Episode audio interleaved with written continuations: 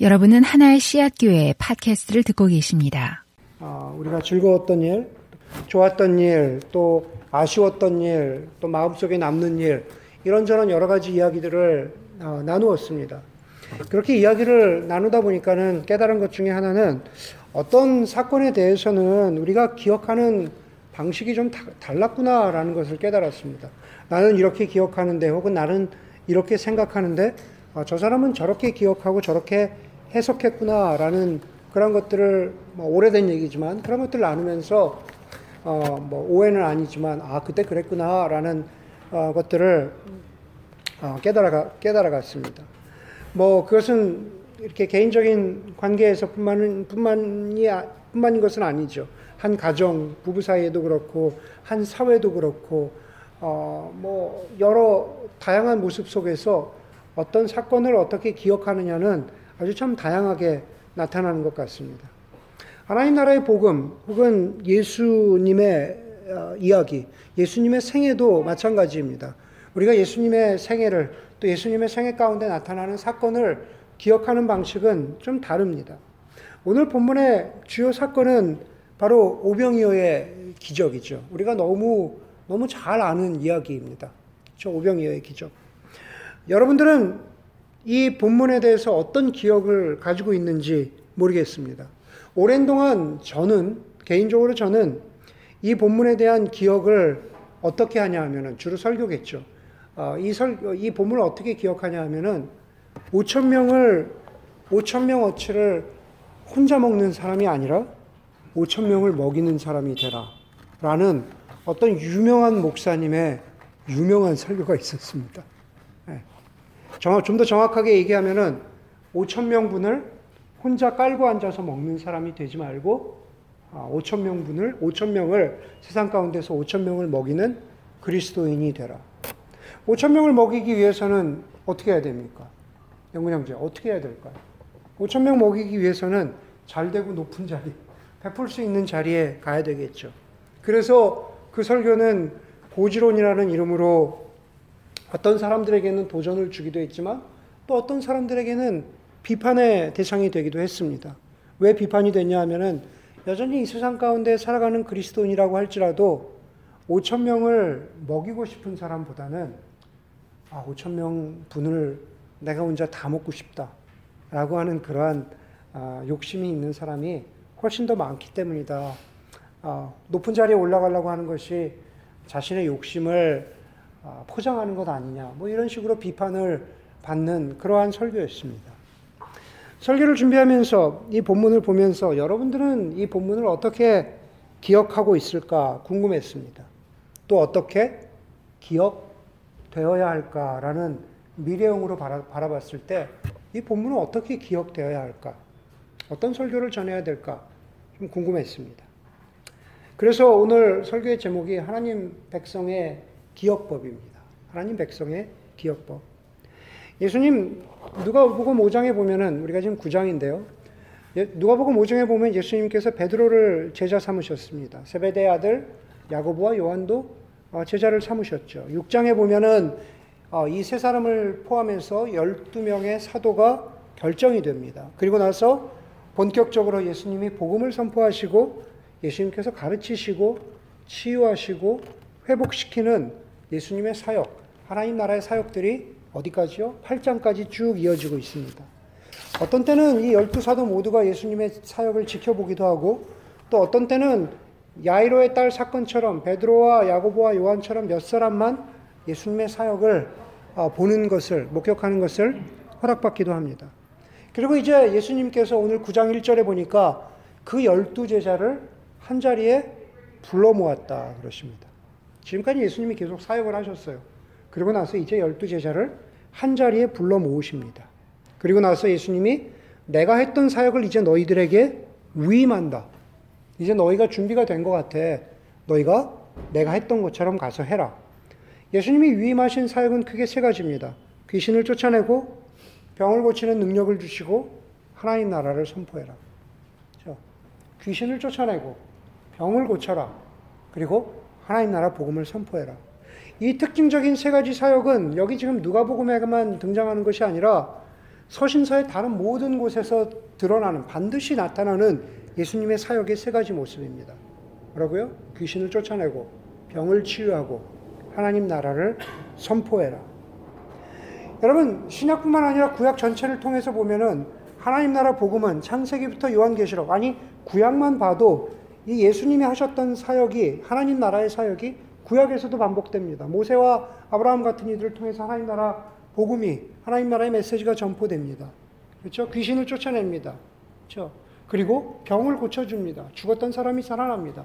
구약에도 그러한 일들이 계속 계속 일어납니다. 여러분 그렇기 때문에 이 세 가지 사역은 예수 그리스도를 대신해서 이 땅에 하나님 나라를 펼쳐 가라고 하신 모든 교회들에게 주시는 사명이기도 합니다. 우리 교회도 예외가 아닙니다. 병을 고치고, 그렇죠? 귀신을 쫓아내고, 그리고 하나님 나라 복음을 선포해야 합니다. 우리를 교회라고 부릅니다. 우리는 일주일마다 모이는 친목 모임도 아니고 사교 모임도 아닙니다. 교회는 인생살이의 정보를 나누는 그러한 모임도 이익 집단도 아닙니다. 교회는 귀신을 쫓아내고 복음을 선포하고 병을 치유하는 그곳이 바로 교회입니다. 예수님께서 오늘 9장 1절에서 열두 사도를 한 자리에 모으셨다 그랬습니다. 예수님의 복음서에는 교회라는 이름은 나오지 않지만 그러나 열두 사도를 모아 놓으셨다면 바로 그 자리가 교회의 프로토타입, 아키타입, 원형적인 모습이겠죠. 예수님의 제자를 모으신 것처럼 우리를 이 자리에 모으셨다면 그것이 바로 교회의 사명이 되어야 한다는 겁니다. 예수님께서 제자들에게 아, 그러한 사명을 주시기 전에 제가 이미 말씀드린 것처럼 5장에서 8장에서 보면은 예수님이 제자들에게 그런 세 가지 핵심적인 사역이 무엇인지를 볼 수 있도록 아, 보여주셨죠. 그것을 시연하셨죠. 예를 보여주셨습니다. 2주 전 설교에서도 제가 말씀드렸지만은 귀신을 쫓는다는 게 무엇일까? 그렇죠? 뭐 엑소시스트 뭐 이런 것처럼 귀신을 쫓는다는 걸 말하는 것일까? 아마 그런 것일 수도 있을 것 같습니다. 그러나 대부분의 경우에 2주 전에 설교에 말씀드린 것처럼 하나님의 자리에 하나님을 대신해서 굳건하게 흔들리지 않고 그러나 하나님의 생각과 하나님의 뜻에 반대되게 자리 잡고 있는 것이 귀신이죠. 하나님의 자리에 하나님을 대신해서 그러나 한 사람의 인생을 좌지우지할 만큼 거기 귀신 들렸던 그, 그 군대 귀신 들렸던 사람 나오잖아요. 그 사람의 인생을 붙잡고 좌지우지할 만큼 그 사람의 가치관을 꽉 붙들고 있는 그 무엇. 그게 바로 21세기의 귀신이겠죠. 그것을 다시 달리 표현하면은 우리가 가치관이라고 이야기할 수 있을 것 같습니다. 하나님을 대신해서 하나님 자리에 있는 바로 그 가치관. 그것을 몰아내는 것. 바로 그것이, 그것이 복음으로 변화되는 것.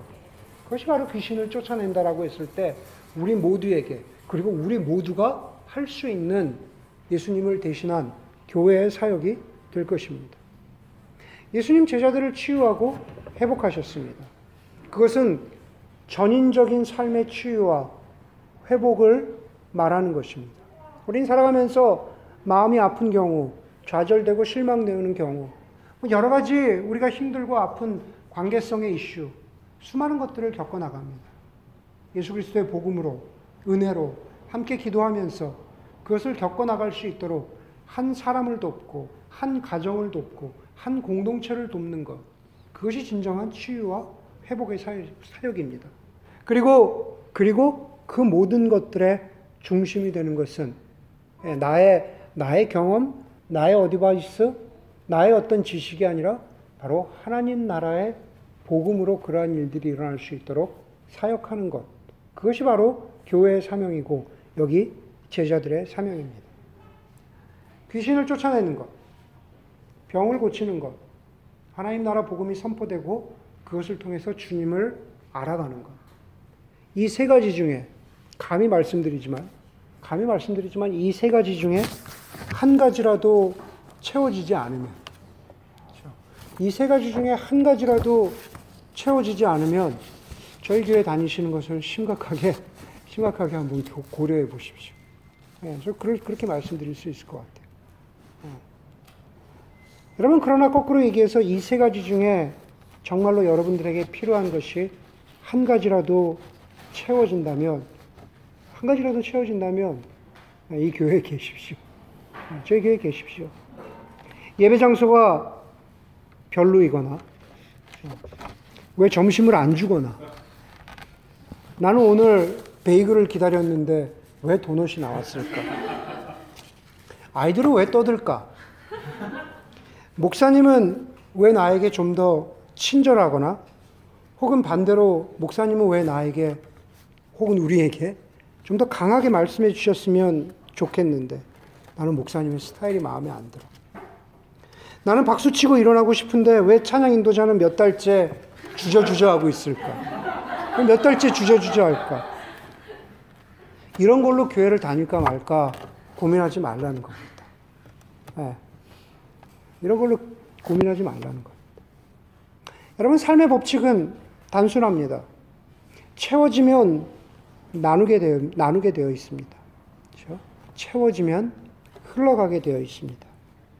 저수지가 채워지면 물이 아래로 흘러가듯이 혹은 많은 경우에 많은 사람들이 은행 잔고가 넘치도록 넉넉하면 남에게 잘 베풀 수 있는 마음의 여유가 생기듯이 우리의 영적인 삶도 그렇습니다.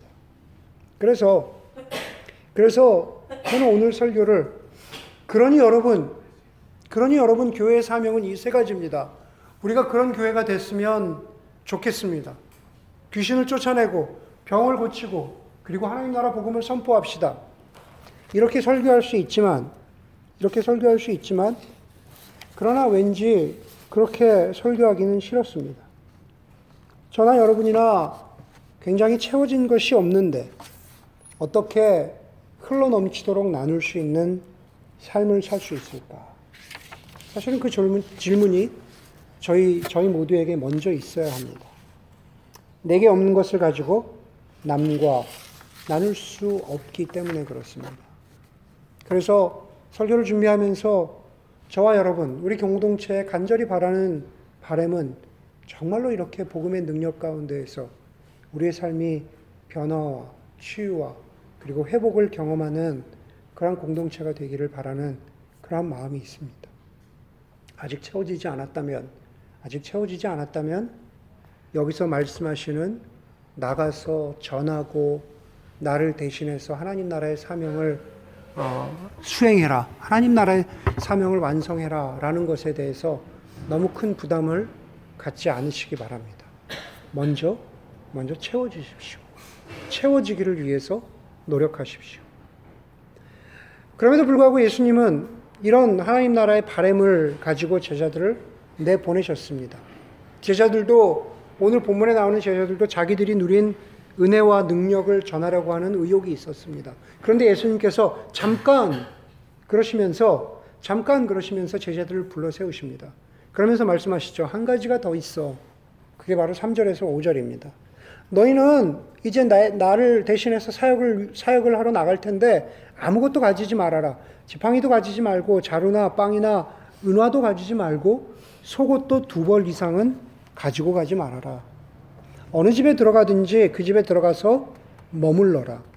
너희를 영접하지 않는 집이나 마을이 있거든 그 집이나 마을을 떠날 때 발에 묻은 먼지를 털어버려라. 그렇게 말씀하십니다.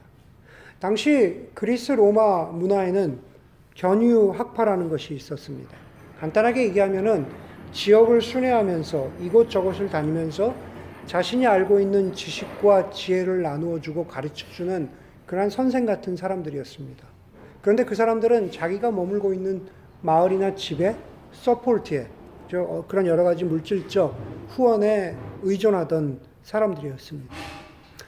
어, 그리스 로마 문화에서는 그랬고 또 예수님 당시에 어, 유대교의 한 분파였던 에세네파도 견유학파와 비슷한 그러한 어, 그러한 소위 사역 철학을 가지고 있었다고 이야기하기도 합니다. 그래서 예수님이 지금 말씀하시는 것들이 당시의 문화적인 영향을 받은 어, 그러한 것으로 해석하는 그러한 학자도 있습니다. 어찌 되었던지 간에 어찌 되었던지 간에 예수님이 말씀하시는 발에 묻은 먼지를 털어버리라 라는 것은 너희들을 환대하지 않았던 그 집과 마을에 대해서 에이 환대하지 않는 사람들, 에이 마음이 좁은 사람들, 예, 그 사람들하고의 관계에 너무 연연하지 말라는 뜻으로 그 마을에 들어갔던 발의 먼지를 털어버려라 라는 그러한 뜻으로 우리가 해석할 수 있습니다. 그러나 예수님이 말씀하셨던 의도는 견유학파를 본받을, 본받으려고 하는 그러한 것은 아니었습니다. 예수님이 말씀하시는 것은 분명합니다. 너희가 지팡이나 자루나 빵이나 은하도 가지지 말고 속옷도 두 벌 이상 가지지 말라라는 것은 너희가 나가서 사역을 할 텐데 거기서 예수님을 온전히 신뢰하라는 겁니다. 예수님을 온전히 신뢰하라. 마태복음 6장에서도 보면은 예수님이 제자들에게 이렇게 말씀하시죠. 하나님께서 들의 백합화와 공중의 새들도 먹이시고 돌보시는데 하물며 너희일까 보냐. 하물며 너희일까 보냐. 그러니 너희는 가서 주의 나라와 그의 의를 구하라 그러죠. 주의 나라와 그의 의를 구하라는 것은 너희가 사역할 때 걱정하지 말고 하나님이 보호하시고 하나님이 돌보신다는 것을 너희가 신뢰해라, 확신해라 라는 그러한 큰 맥락에서 말씀하시는 거죠. 아무것도 하지 않고 그냥 가만히 앉아 있는데 하나님이 들의 백합화를 먹이시는 돌보시는 것처럼 공중의 새를 먹이시는 것처럼 너희도 돌보신다라는 것으로 해석해서는 안 됩니다. 예. 아무런 시험 준비도 하지 않았는데 하나님께서 나도 돌보시겠지. 이런 적용이 되어서는 안 된다는 겁니다. 하나님 나라의 사역을 하는데 하나님이 돌보신다라는 그러한 뜻입니다. 그러고 나서 제자들이 나가서 예수님이 명령한 대로 복음을 전하고 병을 고쳤습니다. 7절에 오늘 우리가 읽은 7절에서 9절까지의 분봉왕 헤롯의 이야기가 없었다면 6절과 10절은 자연스럽게 이어지죠. 그렇죠? 6절에 보면은 제자들은 여러 마을을 두루 다니면서 병을 고치고 복음을 전했다라고 하면서 6절이 끝납니다. 그래서 7, 8, 9절을 빼고 10절로 가면은 뭐라 그럽니까? 제자들이, 사도들이 돌아와서 그러죠. 그렇게 사역하고 돌아왔습니다. 사역하고 돌아왔습니다. 돌아온 제자들을 데리고 예수님이 벳세다로 가십니다. 같은 사건을 기록한 마가복음 6장 31절에 보면은 예수님이 제자들을 데리고 벳세다로 가신 이유가 오늘 우리가 읽었던 누가복음보다 더 정확하게 설명이 되어 있습니다. 마가복음에는 벳세다라고 하는 외딴 곳으로 가신 이유가 제자들을 데리고 외딴 곳으로 가서 좀 쉬어라. 왜냐하면 지금 이곳은 오고 가는 사람이 너무 많아서 너희가 음식 먹을 겨를도 없기 때문이다. 그랬습니다. 열심히 사역하고 돌아온 제자들을 좀 쉬게 해주고, 쉬게 해주고자 하는 그러한 목적이 예수님께 있었던 겁니다. 그런데 오늘 본문에 보니까 쉬는 것도 뜻대로 되지 않았습니다. 11절에 무리가 그것을 알고서 제자들을 따라왔기 때문이다. 그랬습니다. 예수님과 제자들이 외딴 곳에 가서 좀 쉬려고 하는데, 쉬려고 하는데, 여러분들이 집중해서 오늘 설교를 들으려고 하는데, 계속 뒤에서 시끄럽죠. 이런 거죠. 이런 거죠. 예수님과 제자들이 좀 쉬려고 하는데, 아, 제자들이 따라오는, 저기, 사람들이 따라오는 겁니다. 무리가 따라왔습니다. 쉬는 것도 뜻대로 되지 않습니다. 외딴 곳에 수많은 사람이 모였습니다. 날은 저물고 이 대책 없는 만오, 어, 남자만 5천 명, 만 5천 명가량 되겠죠. 어, 이, 이 대책 없는 무리들이 그저 예수님과 제자들만 바라봅니다. 먹을 것이 없습니다. 어찌 보면 12절에 제자들의 말이 굉장히 현실적입니다. 무리를 헤쳐 보내어 주위의 마을과 농가로 찾아가서 잠자리도 구하고 먹을 것도 구하게 하십시오. 우리가 있는 여기는 빈들입니다. 아무것도 없는 황량한 곳. 광야 같은 곳, 빈들입니다. 하지만 예수님이 제자들에게, 그렇게 말한 제자들에게 이렇게 대답하십니다. 13절입니다. 너희가 그들에게 먹을 것을 주어라. 너희가 그들에게 먹을 것을 주어라. 제자들이 다시 대답합니다. 우리가 가진 것은 빵 다섯 개와 물고기 두 마리밖에 없습니다. 우리가 나가서 먹을 것을 사야만 해결이 되겠습니다. 우리가 나가서 먹을 것을 사야만 해결이 되겠습니다. 그런데 여러분, 제자들의 이 말은 이 어려움을 해결하기 위한 어떤 서제션, 제안이 아닙니다. 말씀드린 대로 남자만 5천 명, 여자와 아이까지 보면은 1만 5천 명 가량의 사람들이 지금 여기서 자기들만 바라보고 있는데 12명의 사도들이 무슨 돈이 있어서 그만한 돈도 없고 그리고 어디 가서 빈들이기 때문에 어디 가서 살 데도 없습니다. 답답한 마음에 해보는 소리입니다. 답답한 마음에 해보는 소리입니다.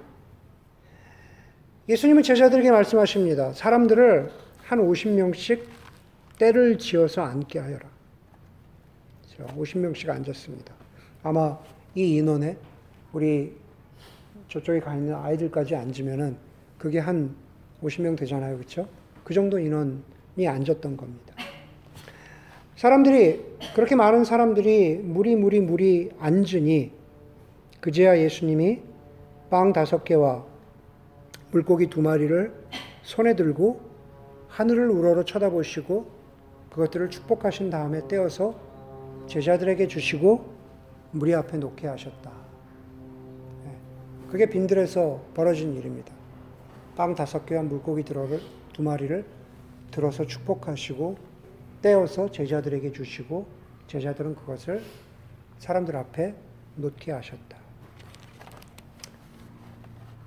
똑같은 장면이 누가복음에 똑같은 장면이 두 장면이 나옵니다. 누가복음 22장 19절입니다.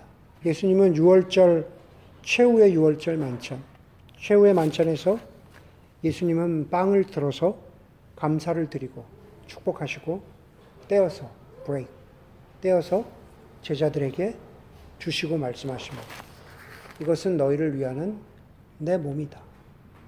이것은 너희를 위하는 내 몸이다.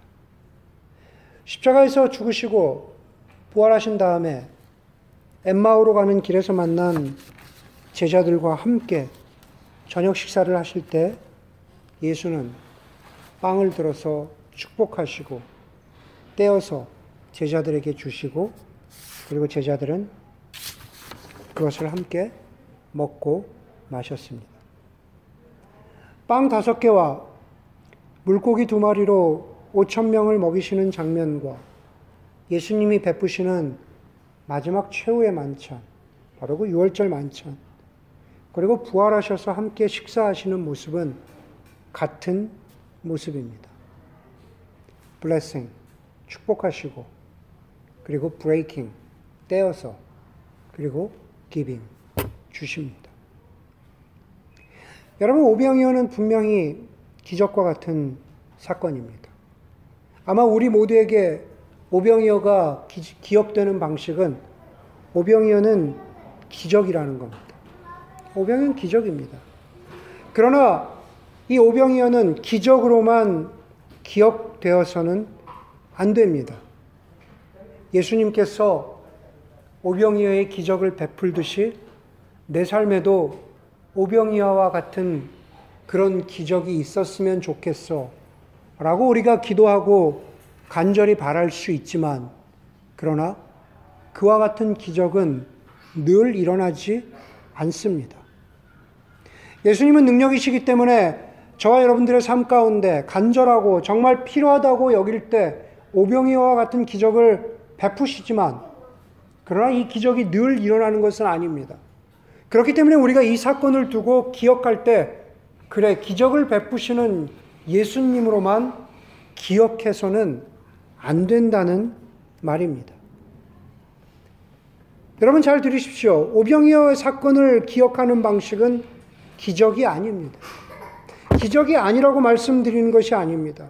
이 사건은 여전히 기적적인 일이지만 기적이 가장 앞서서 강조되어서는 안 됩니다.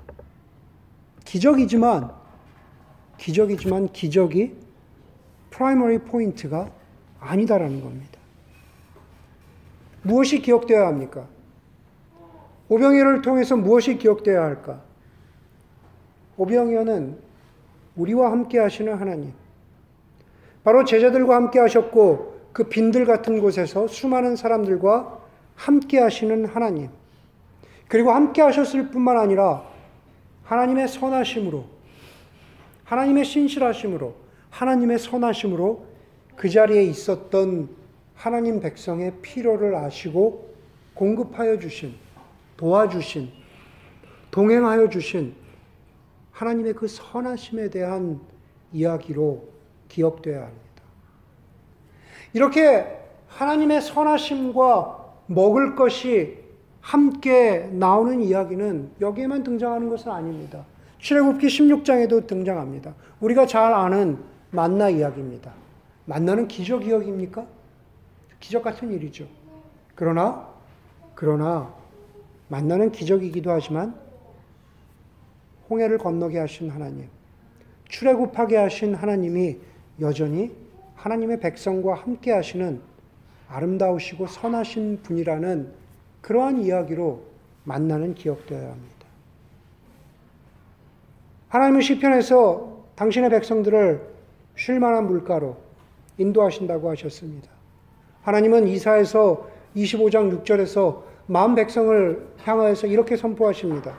이 세상 모든 민족을 여기 시온산으로 부르셔서 기름진 것들과 오래된 포도주, 가장 좋은 것들로 잔치를 베풀어 주신다. 그렇게 기억되기를 원하시는 하나님이라는 사실입니다. 그렇기 때문에 우리가 오늘 이 사건을 보면서 우리가 받아 누리는 것이 무엇이냐라는 것을 기대하고 기억하기 이전에 하나님은 우리에게 어떤 분이신가? 하나님은 제자들에게 어떤 분이셨고, 하나님은 그 자리에 있었던 사람들에게 어떤 분이셨고, 하나님은 우리에게 어떤 분이신가를 보여주는 가장 극적인 사건 가운데 하나가 바로 오병이어입니다. 저는 저와 여러분, 우리 모두에게 묻습니다. 우리는 이 하나님의 선하심과 하나님의 인자하신 도우심을 신뢰합니까? 하나님의 선하심과 하나님의 도우심을 기억하는 방식은 여러 가지가 될 수 있습니다. 그렇죠. 개인의 삶과 개인의 간절한 기도 제목 가운데 하나님이 나에게 오병이어처럼 나를 도와주셨어. 나에게 무엇인가 베풀어 주셨어. 내 삶을 인도해 주셨어. 전혀 길이 없는데, 해결 방안이 없는데, 오병이어처럼 하나님이 길을 내셨어. 그렇게 개인적인 방식으로 기억할 수도 있습니다. 그런데, 그런데 오늘 하나님이 굳이 오병이어라는 사건을 통해서 하나님 당신을 기억하도록 하시는 그 방식은 하나님 백성의 기억법은 바로 공동체입니다. 바로 공동체입니다. 다시 14절을 보면 다시 14절을 보면 바로 그 자리에는 그 빈들에 남자만 5천 명이 있었다. 예수께서 제자들에게 말씀하셨다. 사람들을 한 50명씩 때를 지어서 앉게 하여라.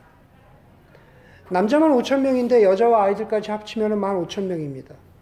그리고 남자만 50명씩 앉으라는 얘기는 여자와 어린아이를 합치면 150명 정도라고 상상할 수 있습니다. 150명씩 앉았다는 거죠. 남자 50, 여자와 아이 합쳐서 150명.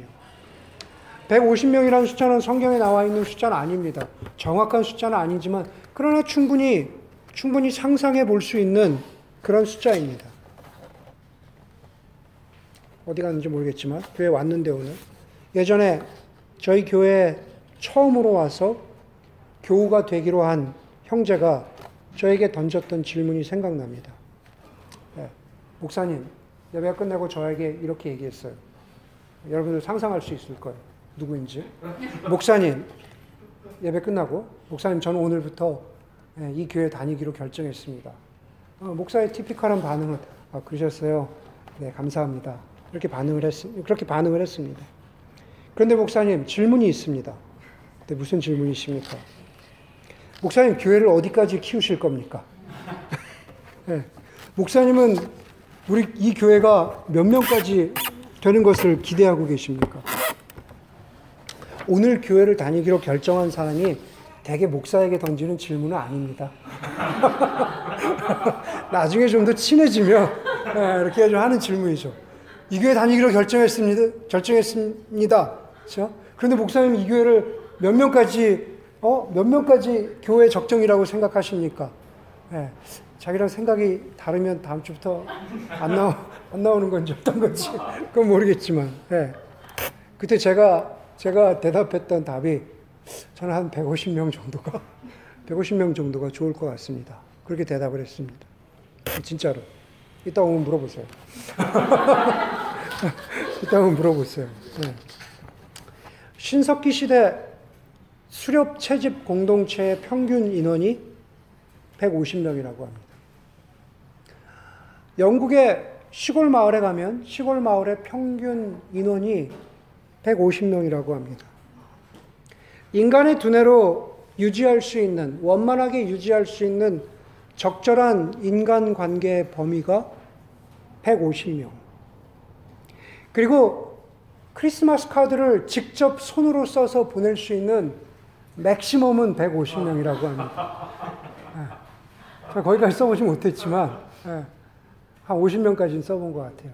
근데 맥시멈 인간이 쓸 수 있는 그 숫자는 150명이라고 합니다.